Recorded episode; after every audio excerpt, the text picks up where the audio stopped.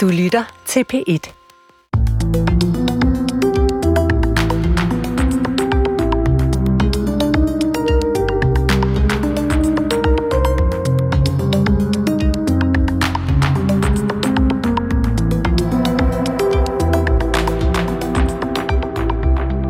Denne morgen fejrer vi Jesu fødsel. Vores del af verdens stærke symbol på kærligheden i livet og kærligheden mellem mennesker. Det er et meget særligt tidspunkt. Juledag, hvor julefreden har sænket sig. Gennem hele den forventningsfulde adventstid har Peter Hø og jeg, Christoffer Emil Brun, opholdt os ved forskellige aspekter af julen. Forbrug, mandlig og kvindelig energi, videregivelse og kærlighed. Samtidig har vi haft et gennemgående tema, som er Jesus-skikkelsen, sådan som man kan opleve den med Thomas evangeliet. Et evangelium, der kan læses næsten som en manual til at stille ind på den kærlighed, vi markerer her i julen. I den her sidste udgave af Peters jul får vi mulighed for at åbne os for Jesus-energien gennem en serie af praksiser, ledet af Peter Hø. God fornøjelse og glædelig jul.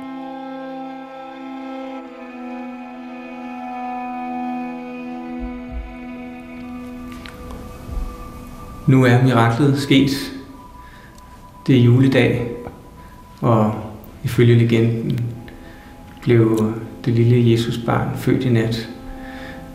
Men jeg spørger altid mig selv, om det er en historisk begivenhed, som foregik for øh, mere end 2000 år siden, eller om det er en begivenhed, som sker hver eneste dag. Hvad siger du, øh, Peter Høgh? Jamen, Christoffer, øh, øh inden jeg øh, begiver mig ud, det vil være på meget tynd is, hvis jeg skulle besvare svare det. Jeg, jeg vil gerne, altså jeg føler jo, at vi her øh, øh, juleformiddag øh, har øh, mulighed for at vi har på en måde gjort det, hvad vi, det vi skulle. Vi har ja. lavet adventskalenderen, ja. og jeg synes, vi har brugt kalenderen til det, den skulle. Det vil sige stille ind mod miraklet, julens mirakel og mulighed. Både den sværslige mulighed, altså familiehyggen og øh, flæskesværen og anden og mm. gaverne, og også de mulige mørkere aspekter af, af julen. Vi har givet plads til begge dele. Vi har gjort, hvad vi kunne for at forberede os selv og lytterne frem mod julen inden for rammerne af, øh, af, af den her kalender. Så jeg tænkte, eller vi, og vi har talt om, at vi kan slappe lidt mere af i dag, ja. og lade tank, fordi øh, øh, som man kan øh, efter, efter julen. Ikke? Altså gaverne er givet, og mm. øh, træet har gjort det, det skulle, og så videre. Ja, så det er det, ja. Så i første omgang vil jeg lige spørge dig, vi talte øh, en af de forrige gange om julekvalmen, mm. altså om balancen mellem øh, Øh, værsligt og spirituelt, eller mellem overflade, tingslig overflade og dybde, mellem en overflod af mad og dybden i kont- menneskelig kontakt omkring måltidet. Må jeg spørge dig, har du her til, til den her formiddag julekvalme, eller er du vågnet i en følelse af balance? Jeg øh, er vågnet i en følelse af balance. Tror jeg. Jeg kan ikke helt afvise, at jeg er lidt har overspist. Men øh, julenat er en renselse. Altså, det er jo en, gen, det er jo en fødsel, man markerer. Og på den måde er der noget, noget nyt, der åbner sig. Altså julemorgen synes jeg er en fri morgen, hvor at på en måde, at, at hele det, som du taler om, forbrugsræset og øh, alle forventningerne og sådan noget, de er jo på en måde pist væk lige pludselig. Så der åbner sig et nyt, en ny dag og en, en ny periode. Jo, så jeg tror, det er, jeg føler, det er i balance. Det er godt at høre. Mm. Og, og det, det må jeg også sige for mit eget vedkommende, det føler jeg også. Ja. Jeg, jeg vil sige igen, at jeg mislykkedes med at gøre julen vegetarisk. Det har okay. jeg prøvet i 30 år, mm. men øh, jeg, jeg bliver overrulet af min skæbne, fordi øh, den, den øh, min, min øh, kærlighedspartner, som jeg har holdt jul med, øh, skal øh, en gang imellem have en lille smule kød, og så har jeg selv indstillet mig på, at jeg vil spise vegetarisk, men når jeg så dufter anden, så kan jeg ikke modstå det. Nej. Så, øh, så, øh, så øh, igen er det, er det lykkedes, at, øh, eller igen er det ikke lykkedes, og hvad, hvad jeg troede. Og, øh, og det synes jeg er noget af det vidunderlige ved kærligheden. Den, er, den, den og dens effekt er øh, uberegnelig. Mm. Men, øh, men det lykkedes igen at gå ud øh, julenat og mærke stillheden, og den er stadig over land og by, oplever jeg. Det, øh, også det, der på norsk hedder rumjulen, øh, altså mellemrummet mellem jul og nytår, har rigtig meget af den fredfyldthed. Mm. Og øh, den, den er vi i, og den, øh, den glæder jeg mig til.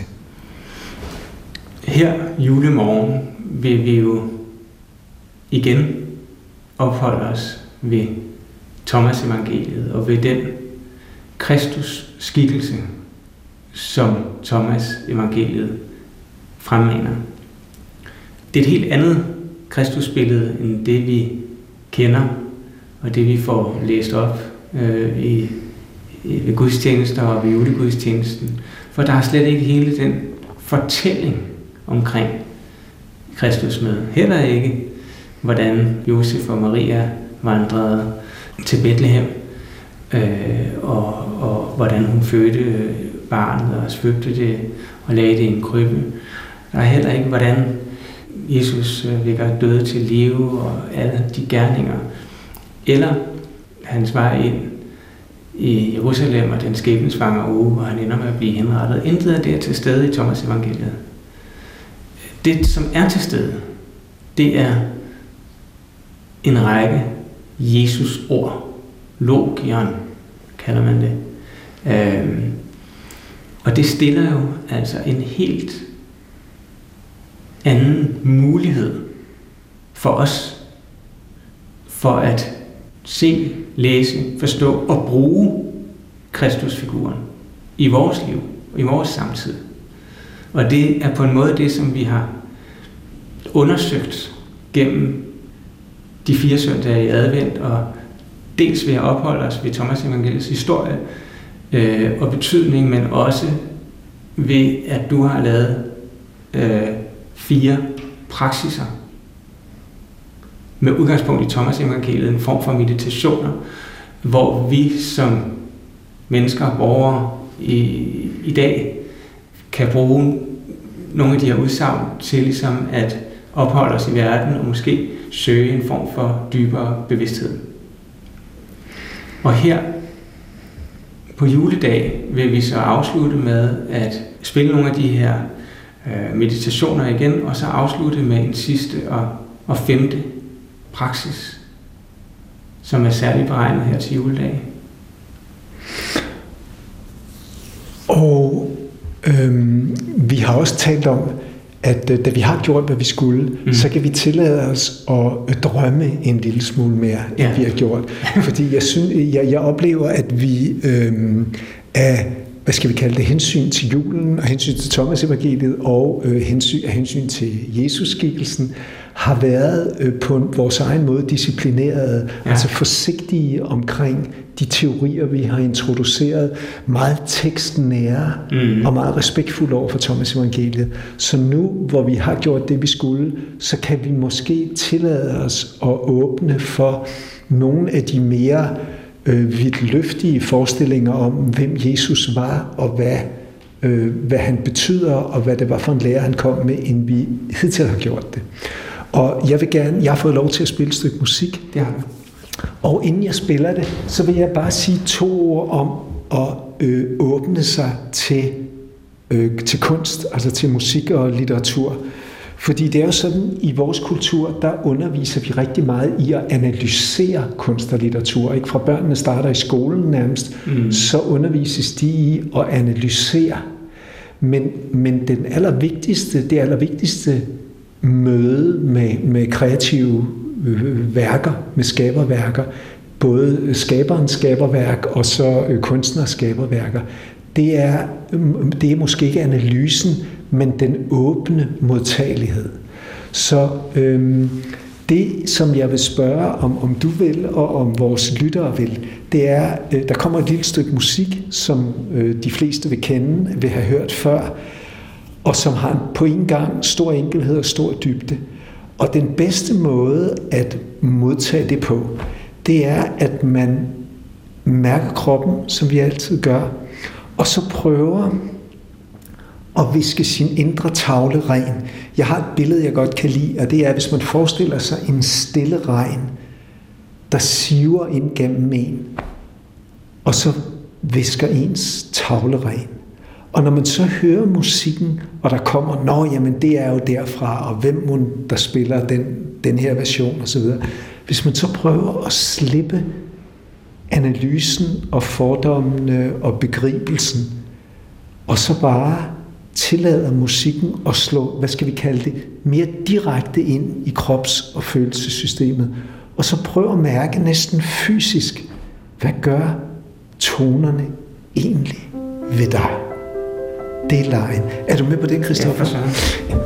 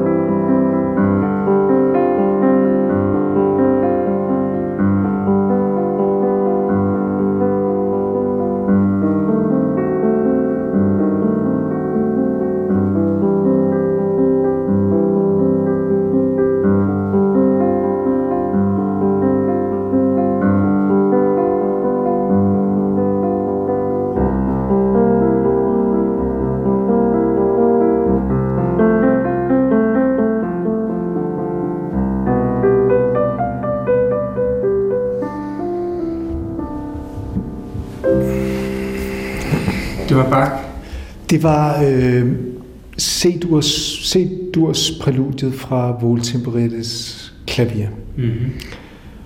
Og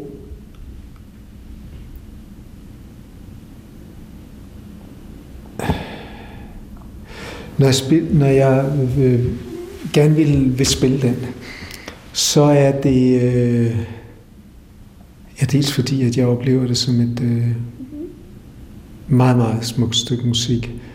Og med, med en virkelig gådefuld blanding af fuldstændig enkelhed. Altså, det består jo nærmest bare brudt akkorder og så en meget stor dybde. Men når jeg, det, den dybere grund til, at jeg har taget det frem, det er, at jeg har lyst til at fortælle, at øh, da man øh, fik øh, nærmere kontakt mellem øh, Vesten og Østen, altså øh, og at øh, og øh, de store spirituelle lærere i de store traditioner i Østen fik lov at høre den her musik, mm. så øh, reagerede, altså for eksempel Bach, Beethoven og Mozart, så reagerede de ved at sige, jamen sådan nogen som dem, dem kender vi godt. Dem øh, har vi også. Vi kalder dem bodhisattvaer. Og det er øh, bevidstheder, der har nået så højt et niveau, at de kan inkarnere bevidst. Og de kommer for at gøre noget for menneskeheden. Og de her tre, sagde de om de her store komponister, de kommer for at højne menneskehedens kærlighedsniveau.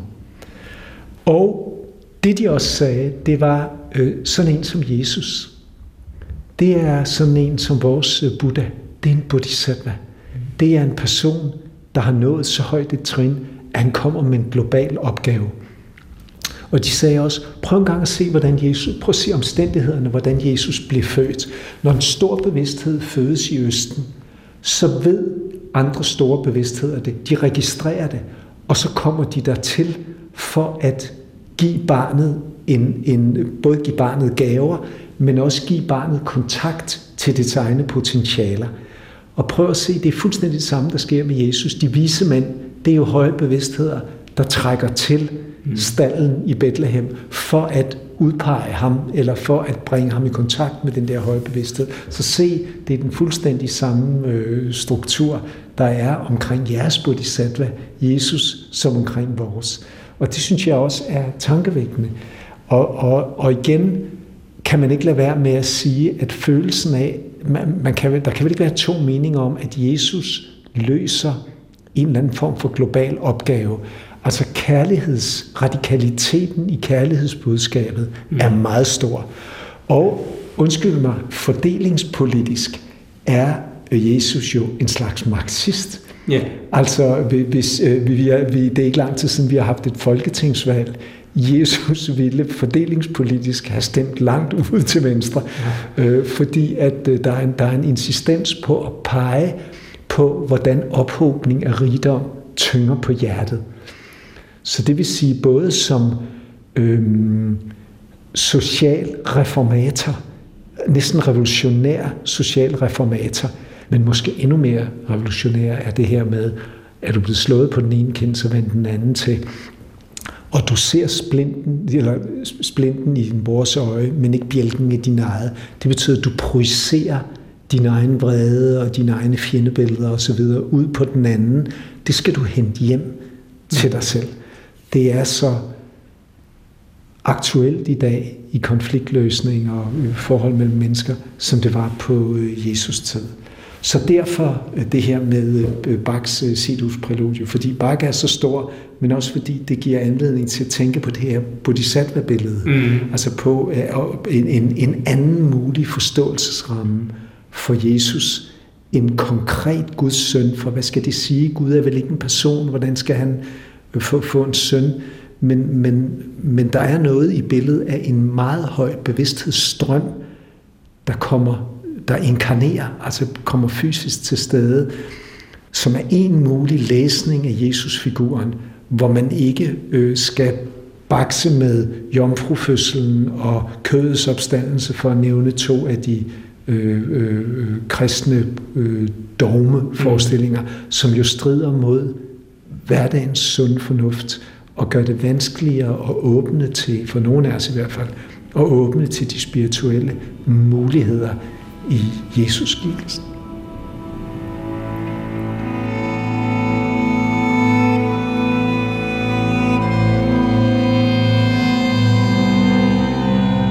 Når vi i den her adventskalender bruger Thomas evangeliet, er det for at åbne for de spirituelle muligheder i Jesus skikkelsen. Det er den mulighed, som Peter Hø forsøger at formulere gennem praksis, altså gennem konkrete øvelser, hvor kroppen og sindet arbejder sammen for at nå ind til et højere erkendelsesniveau. I hvert af de sidste fire afsnit af adventskalenderen Peters Jul har vi haft sådan en praksis. Og for nu her juledag at give mulighed for at åbne os åndeligt mod Jesus-energien, sender vi en kavalkade af de foregående praksiser, for så til sidst at afrunde med en særlig praksis for verdensfreden. Den første praksis foregår, mens vi sidder på et bakkedrag ved Rørbæk Sø i Midtjylland, tæt på vækstcentret, som Peter Høgh er tilknyttet. Her er fokus den projektløse pause. Så lad os begynde med simpelthen bare at komme hjem til os selv. Og det betyder at mærke kropshuset helt enkelt. Og det kan man jo støtte sig selv til, vil ligesom at sige, man mærker sine fødder og sine underben og sin lår og sit underliv, mave, ryg, brystkasse, skuldre og arme, hænder og hoved, så man har kroppen med. Man har sendt sådan en radarstråle rundt i kroppen og sikret sig, at man er hjemme hos sig selv.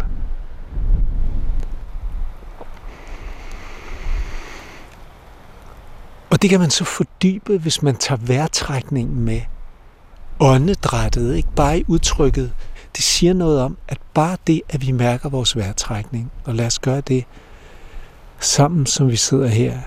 Og det er jo helt enkelt bare at sikre sig, at der er plads, ikke mindst nede i maven, til den udvidelse af brystkassen, som vejrtrækningen består af. Og bare det helt enkle at supplere den kropsligt baserede pause med at vær- mærke vejrtrækningen, det bringer os i virkeligheden meget dybt hen i retning af det, vi kalder spiritualitet, og siger noget om, hvor lidt mystisk spiritualitet er. Det handler om at mærke eller bevæge os ind mod vores menneskelige essens. Så en gang til kroppen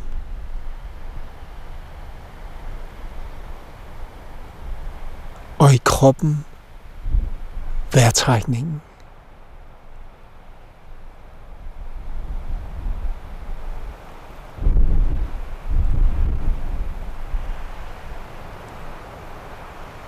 Og tilføjer vi som en sidste ting følelsessystemet, så kunne det handle om at mærke, at det her er et lille øjebliks selvomsorg.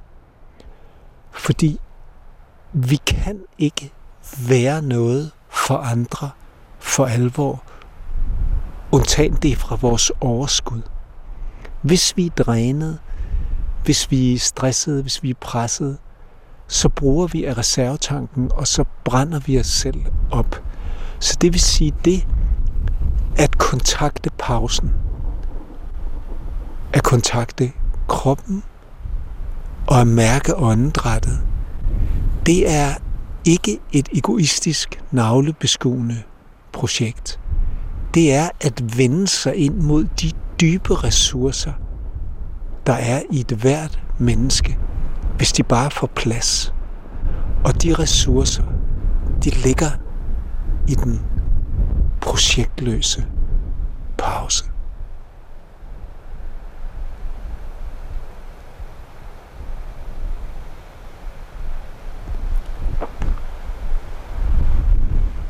Og det kan gøres hvor som helst. Nu har vi jo et ideelt sted, fordi vi sidder her ved søen og støttes af naturen, som jo i en eller anden forstand er i en konstant tilstand af en sådan pause. Men når man sidder på lokum, eller man læner sig et øjeblik tilbage i kontorstolen, og så bare 10 sekunder, kroppen, åndedrættet, Og så den her følelsesmæssige venlighed over for en selv. Den selvomsorg, der hvis den er balanceret, os altid bagefter vil flyde ud til andre mennesker som et overskud. Så kan vi ikke bare gøre det sammen et øjeblik, Kristoffer? Ligesom lige bare øh, at stille et øjeblik, jo. og så prøve at tillade følelsen af vide omkring os at tillade følelsen af, at tankevirksomhed, den lettelse det er, et øjeblik og lade tanker og følelser opløses ud i vinen.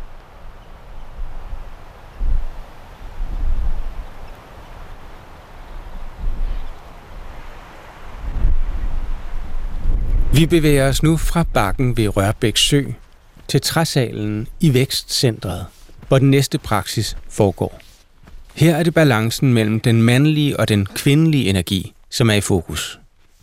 Mm. Jamen altså, som altid, så skal vi lige sikre os, at vi sidder ordentligt. Altså, ja. øh, øh, basal komfort er vigtig i meditativ praksis. Der, ja. der er problemer nok i tilværelsen, der er en grund til også at sidde dårligt. Og så, hvis vi prøver at spørge, hvordan oplever vi bevidstheden? Så øh, kan man spørge, jamen hvor er bevidstheden? Jamen det er der ingen, der ved. Den er et mysterium. Men det giver mening for de fleste, hvis jeg siger, jamen kan du ikke mærke, at du sidder inde i et tankerum, eller et bevidsthedsrum, som rummer din krop og lyden af min stemme, og for dig og mig her, den, det her rum, vi sidder i. Vi sidder inde i en form for rummelighed. Mm. Så det er et godt billede på bevidsthed. Og den rummelighed, den kan vi spænde af. Det er ligesom, vi afslapper tankemusklen.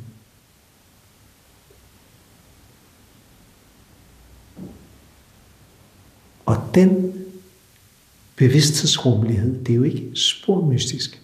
Det, det er tankerummet, som ingen ved, hvad er, og som vi derfor må bruge, hvad billede vi vil på. Men det er jo det, der er forudsætningen for alt. Vi kan kun mærke det, som er bevidst. Det rum kan man afspænde. Det er jo et hovedprincip i mindfulness og en hovedforebyggelse mod stress. For har man trænet og afspænde sit tankerum i fredstid, så er det lettere at afspænde det, når man kommer under stress, og der opstår tankemøller.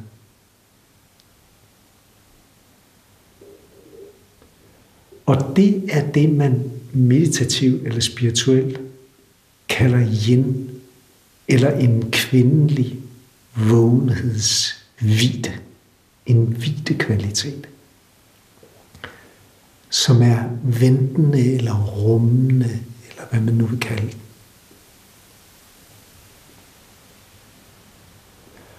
Og for ikke at gå i stå eller ryge ud af den, for at fordybe den yderligere, eller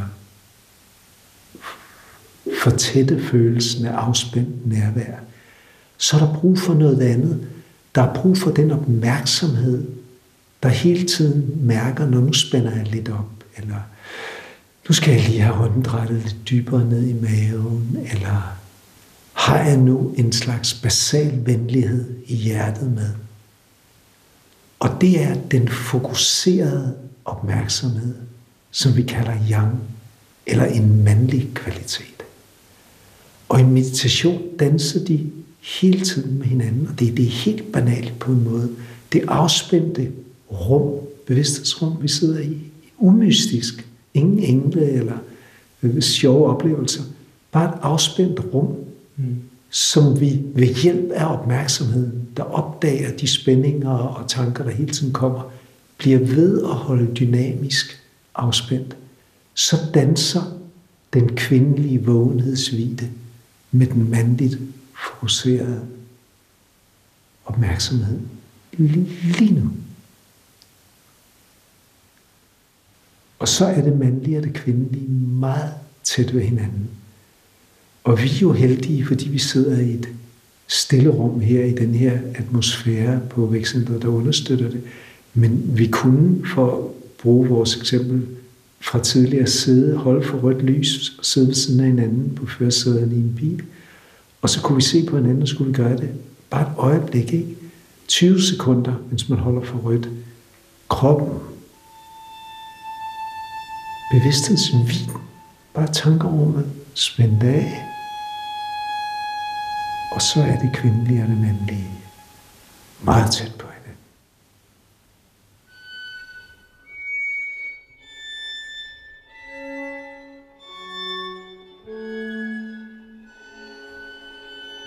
Efter først at have haft os selv i fokus ved Rørbæk Sø, og nu fra træsalen balancen mellem mandlig og kvindelig energi, foregår den tredje praksis ude blandt mennesker, midt i dagligdagen ved brusen i Nørresnede, som er den by, vækstcentret ligger i. Denne praksis handler om at være til stede i nuet. Så som vi står her, mens øh, bilerne kører rundt omkring os, og folk øh, går til, til og fra brusen, så lad os prøve at mærke kroppen. Og vejrtrækningen. Og når vi så bevæger os øh, ud i verden, eller herfra, hvor vi står i krydset, så lad os prøve samtidig med, øh, hvis vi nu krydser vejen her, at vi bevæger os og sørger for, at vi ikke bliver kørt over, så bevarer vi noget af kontakten indad til, til kroppen.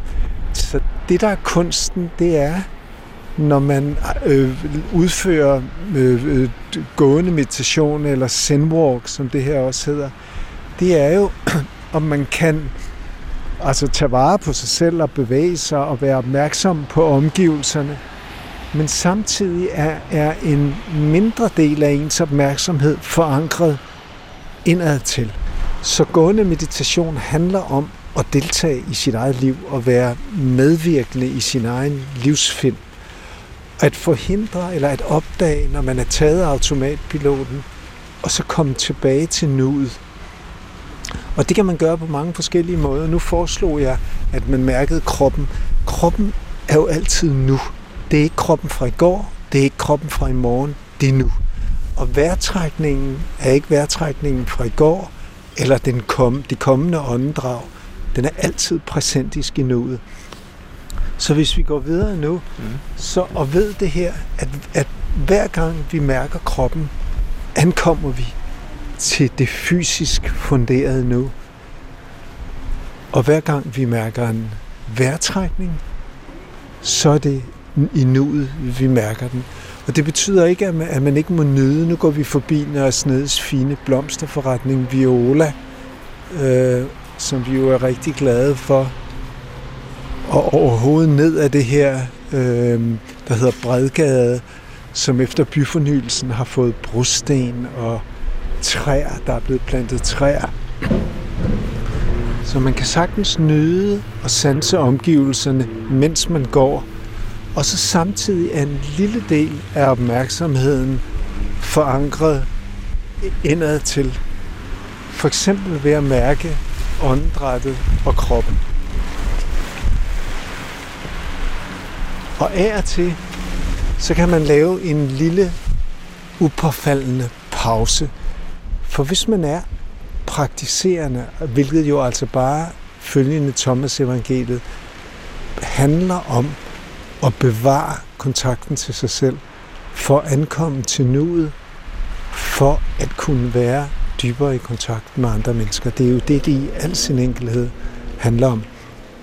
Hvis man er praktiserende eller leger med den her nærværstræning, så handler det jo om, at andre mennesker ikke ser det på en. Fordi at, øh, altså, hvor, hvorfor, hvor, hvorfor det? Eller så går, der jo, så, så går det jo ind i jeg. Øh, altså, så bliver man mægtig stolt af, at jeg er en praktiserende, eller folk synes, det ser vanvittigt ud. Det handler om, at det er upåfaldende, upåfaldende nærvær. Og det kalder Søren Kierkegaard med et meget smukt udtryk, et hemmeligt, et lille hemmeligt indre stævnemøde med Gud. Så igen, det her med pausen, som bare kan være at stå her på brusens parkeringsplads. Bare nogle sekunder for den sags skyld. Og så komme helt til stede i sig selv. Og så bevæge sig igen fra det her bare lidt dybere nærvær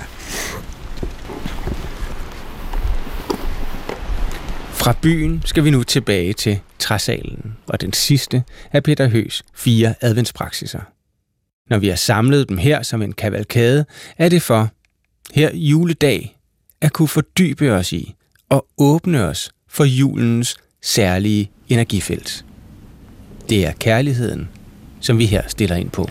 Og vi er jo født med en åben krop. Hvis man ser et spædbarn, der har det nogenlunde, så er det totalt gennemstrømmet af liv.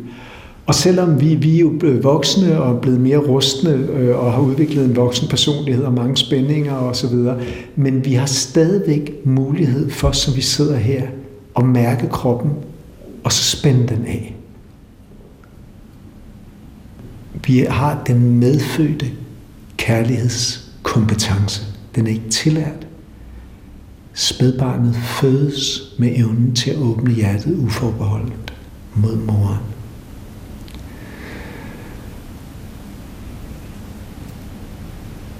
Og så bevidsthedens mirakel, altså tankerummet. Tænk på barnet, lys, der ser moren ind i øjnene, eller ser på verden, fuldstændig lysvågen. Ingen fordomme, ingen sprog endnu, ingen. Bare lysvågen interesseret. Og den bevidsthedens medfødte opfattelseskapacitet har vi. Og de fire kanaler, medfødte kanaler, ikke tillærte, muligheden for kropsbevidsthed, muligheden for at mærke åndedrættet og give det plads, kærlighedsmuligheden bevidsthedsmysteriet eller tankerummet, dem kan man så lade smelte sammen. Det er, jo, det er jo kunstigt, at vi skiller dem ad. Hvor der er krop, er der altid åndedræt, ellers er vi jo døde. Og hvor der er kærlighed, er der altid bevidsthed. Så vi kan lade dem smelte sammen til sidst. Lad dem blive et, som Thomas Evangeliet snakker om. Og så er vi meget tæt ved nuet, som vi sidder her. Der er ikke nogen fortid, fordi det er krop og åndedræt og hjerte og bevidsthed lige nu. Og hvis der kommer projekter, så kan vi slippe dem et øjeblik. Og så sidder vi bare lige her og har fulgt en instruktion fra Thomas evangeliet. Vi prøver så godt vi kan at mærke den medfødte sammenhæng, den medfødte enhed, vi er født ud af. Og at slippe historier og adskillelser af mandligt og kvindeligt og før og nu og op og nede. Så godt vi kan, er vi kommet til stede.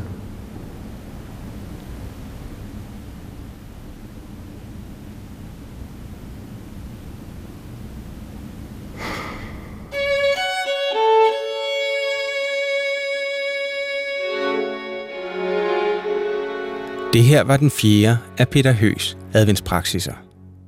Lidt senere kommer der en femte og sidste praksis, som er lavet specielt til dagen i dag, hvor julefreden har sænket sig. Gennem hele vores adventskalender har vi opholdt os ved og støttet os til Thomas Evangeliet. Det er et dokument, som blev fundet i 1945, og som består rent af en række Jesusord, og som Peter Hø er meget optaget af. Thomas evangeliet peger for mig, for nu at sige det lige ud, fordi nu har jeg holdt mig på måtten i de her fire første ting. Den Jesus, der kommer mig i møde i Thomas evangeliet, det er den oplyste lærer. Det er et menneske, som der er mig, men et menneske, der har realiseret et meget, meget højt spirituelt potentiale. Og det er den, det, det, det dybt bevægende i, øh, i øh, Thomas evangeliet. Og det er det, der gør, at Jesus kommer meget tæt på mig. Hvis han er Guds søn, så det, det ved jeg ikke, hvad, hvad, hvad, hvad, hvad skal sige. Det giver ingen mening for mig. Men en oplyst lærer, sådan nogen har jeg set og mødt, og, øh, og det, det, det ved jeg findes. Så en, en oplyst lærer er en helt usædvanlig karat, en verdensreformator. Men, men ikke noget, der er uigenkaldeligt, forskelligt fra mig, et helt, helt andet format end os, men, men, et, men, et, men en menneskelighed, mm. som man kan genfinde sig selv i. Hvad tænker du om det, Christoffer? Jeg synes, det er jo lige præcis det, som vi har arbejdet os frem imod, eller vi har, som vi har haft med os i vores øh, overvejelse om øh, Jesus skikkelsen i det her Thomas evangelier, som du har haft først og fremmest, men altså, at vi netop stiller en mulighed for at forstå Jesus skikkelsen som noget andet end det, vi er opvokset med. Og så vil jeg minde dig om, Christoffer, at du i begyndelsen for efterhånden lang tid siden sagde til mig, at øh, kunne man forestille sig, eller du åbnede for den mulighed, at man kunne forestille sig, at der var en mening med, at Thomas evangeliet er blevet fundet i 45. Mm. Så det konfronterer jeg dig med nu igen. Hvad, hvad, hvis, vi, hvis vi så leger den leg, hvad kunne meningen være, kunne man forestille sig? Altså, øh, øh, øh, hvordan skal man forstå det?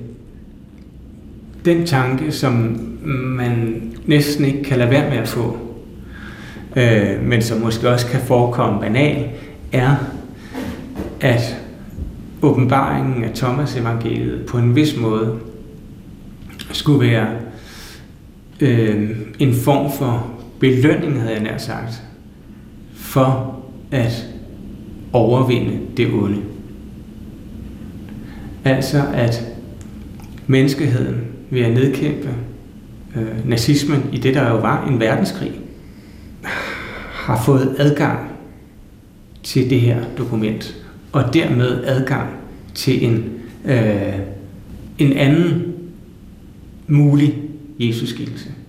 Og nogle jo helt konkret 114 Jesus-ord. Øh, men det er selvfølgelig en lidt vidtløftig teori, men det er alligevel en tanke, som, som jeg mener er, er svær at få, ikke at få. Og, og hvis jeg må drille dig en lille smule, ja, så, så, og så dreje din formulering, fordi i billedet af den nedkæmpede onde, der kunne jeg øh, øh, øh, få en slags mistanke om, der indsniger sig et kristen dogme, som er, at det onde er, er skilt fra det gode, mm. og ligesom projiceret over i djævlen, og så bliver øh, øh, nazismen djævlen, eller i dag Putin bliver djævlen, eller øh, ja. hvor man nu har anbragt det. Så, så en anden formulering kunne også være, hvis der nu finder, finder en eller anden form for bevidsthedsevolution sted, øh, det, det, og det, det kan være svært at få øje på, fordi der er også meget, øh, øh, sker meget forfærdeligt i verden. Men, men hvis det nu er, man, man kan jo ikke lade være med at, med at føle, at fra antikken til, det, til Jesus og efter Jesus, der er sket en eller anden kærlighedshøjnelse, eller Jesus har i hvert fald bragt en kærlighedsmulighed ind i verden. Mm. Og hvis den, man nu forestiller sig, at den udvikling på en eller anden måde er fortsat, og at vi nu står ved grænsen til et nyt muligt spring, det er der jo mange, der siger, altså det fremtidsforskeren Rifkin, han siger, at en klode i krise har brug for et globalt spring i empati. Når der ikke sker noget ved de her evige klimakonferencer, så er det jo ikke fordi, man ikke ved alt, hvad man skal vide, og man har de nødvendige midler til at gøre det, der skal gøres, og man ejer nok. Det er fordi, at der mangler god vilje. Der er jo en egoisme, man, man beskytter sin egen nation, sit, sit eget folk, sin egen. Der mm. mangler empati, altså medfølelse med de andres situation. Ikke? Vi vil holde i den vestlige verden vores rigdom, og så selvom det er os, der har skabt klimakrisen, og så skal de andre øh, indordne sig under det. Der er en manglende vilje til at afgive noget af sit overskud til at videregive. Så det vil sige, at hvis nu muligheden er for, at empatien springer, at følelsen af ansvarlighed bliver globalt, at menneskeheden står ved sådan et trin, så kunne sådan et, øh, et skrift som, som øh, Thomas Evangeliet, som er et afgørende bidrag til hjerteaspektet af Jesus, fordi den, og den peger på praktikker, på ting, nogen kan gøre. I mellemkrigsårene, der Jung, han sansede Første Verdenskrig, og han sansede Anden Verdenskrig komme, og mellem øh, de to krige, så skrev han nogle tekster, der er lige så dugfriske i dag, som da han skrev dem. Og han skrev, om vi undgår en, en verdenskrig, altså anden verdenskrig, afhænger af, om nok mennesker får taget ansvar for deres eget indre affald. Nok enkeltpersoner og nok grupper. Mm. Og, det, og det handler jo i meget høj grad om vrede, om at se sin egen vrede, at se bjælken i sit eget øje og trække sine fjendeprojektioner tilbage.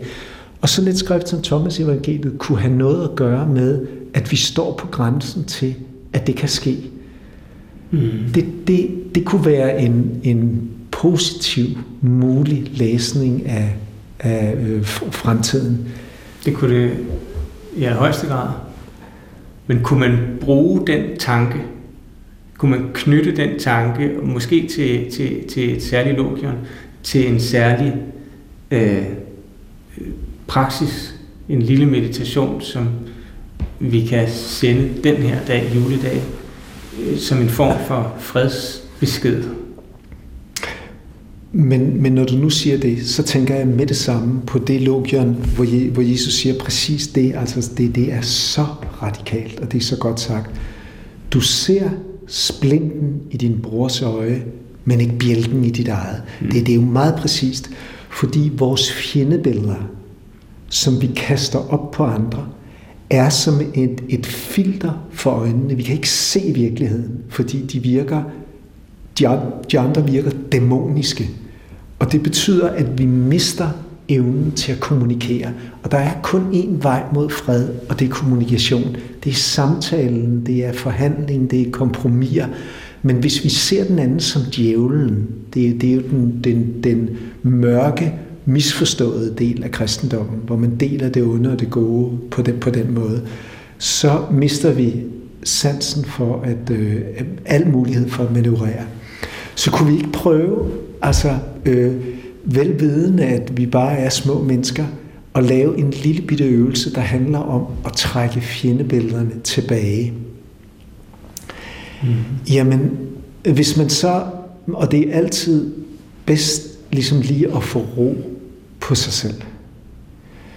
Og lige tage bare tre dybe indåndinger. Mm. Og igen behøver man jo overhovedet ikke at være, øh, man behøver ikke engang at kalde sig praktiserende. Det ligger, jeg har hørt min mormor sige, træk lige vejret. Og hun var ved Gud i himlen ikke praktiserende. Så det betyder, det er jo fordi, at altså, der er så meget visdom i, i sproget i det, og i det folkelige sprog, at hvis vi bare mærker bevidst tre dybe vejrtrækninger, så kommer vi hjem til os selv. Og når, når vi er vrede, så er vi ude af os selv. Vi er væk fra vores personlighedshus. Men tre indåndinger, indåndingerne finder, og udåndingerne finder altid sted i hjemme hos os selv. Og de finder altid sted i nuet. Så det er det første.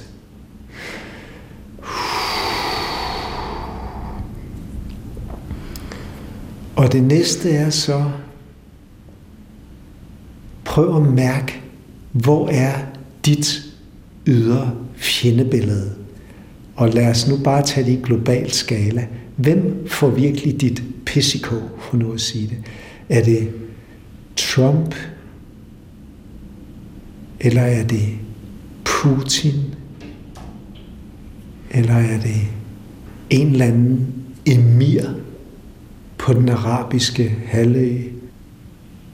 Et eller andet sted har vi anbragt fjendebillederne. Er der en, der er mørkere og mere djævelsk end en anden? Find den, og, og det er en leg det her, men, men en alvorlig ment leg.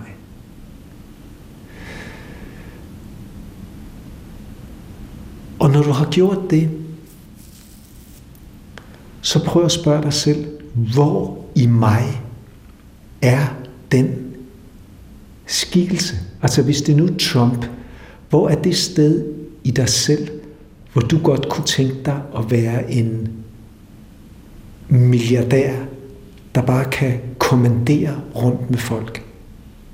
og har så meget, som kunne, da han var præsident, fyre og afskedige og gøre lige, hvad der passer. Og have så meget magt, at du endda kan vinde over pressen. Fake news. Og kan lyve, har ret til bare at lyve løgnagtigt. Fordi hvis du ikke kan finde den inde i dig, din indre Trump, så vil jeg blive rigtig ked af det, fordi jeg kan godt, og så er jeg altså helt alene om det. Og kan du ikke finde den arabiske emir, der har øh, 80 koner i sit harem, og øh, hele landet er bare øh, på en måde til i din opfattelse for at tjene dig. Altså den, en slags grænseløs egoisme. Og har vi den ikke et eller andet sted alle sammen?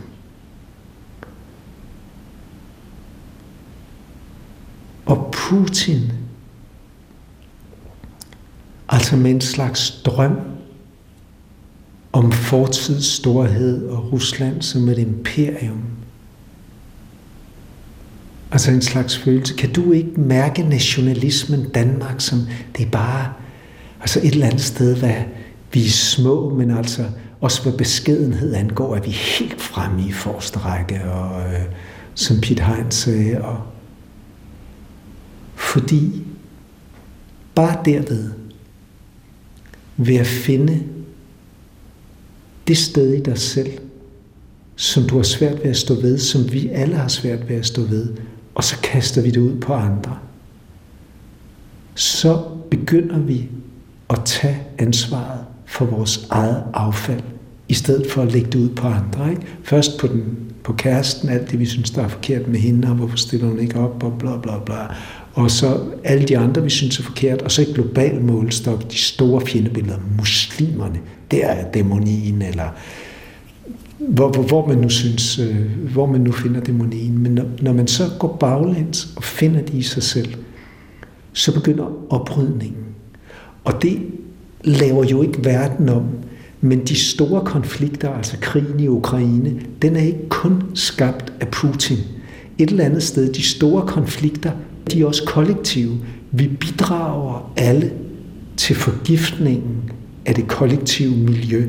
Vi, vi lukker alle sammen en lille forurenende prut ud, hver gang vi kaster fjendebilleder ud på andre.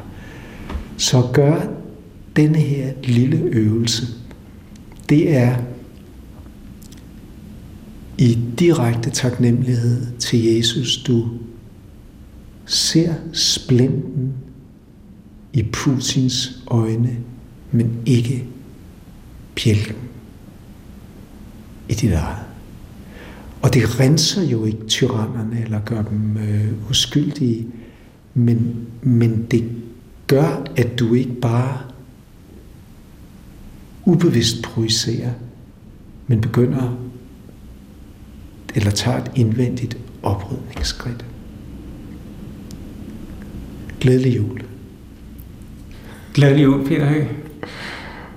Og tak for den her gang. Det siger jeg også. Det har været, det har været virkelig sjovt, og det har været dybt meningsfuldt. Helt bestemt. Glædelig jul.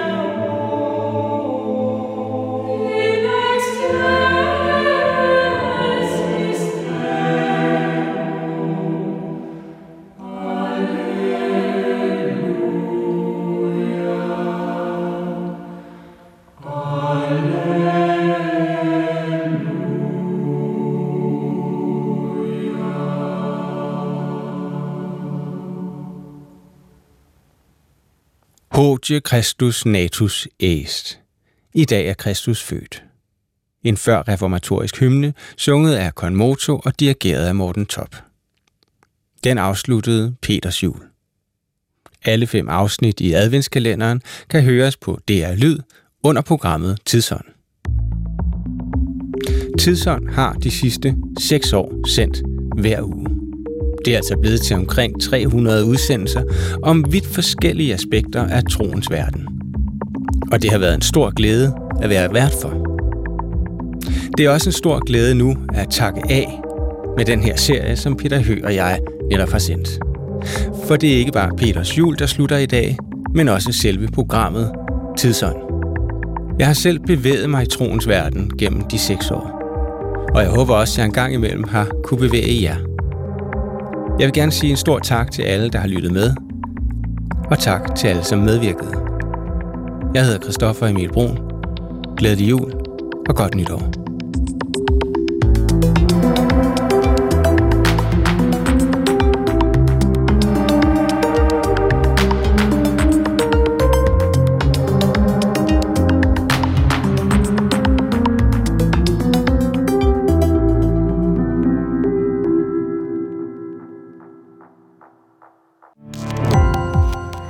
Gå på opdagelse i alle DR's podcast og radioprogrammer. I appen DR Lyd.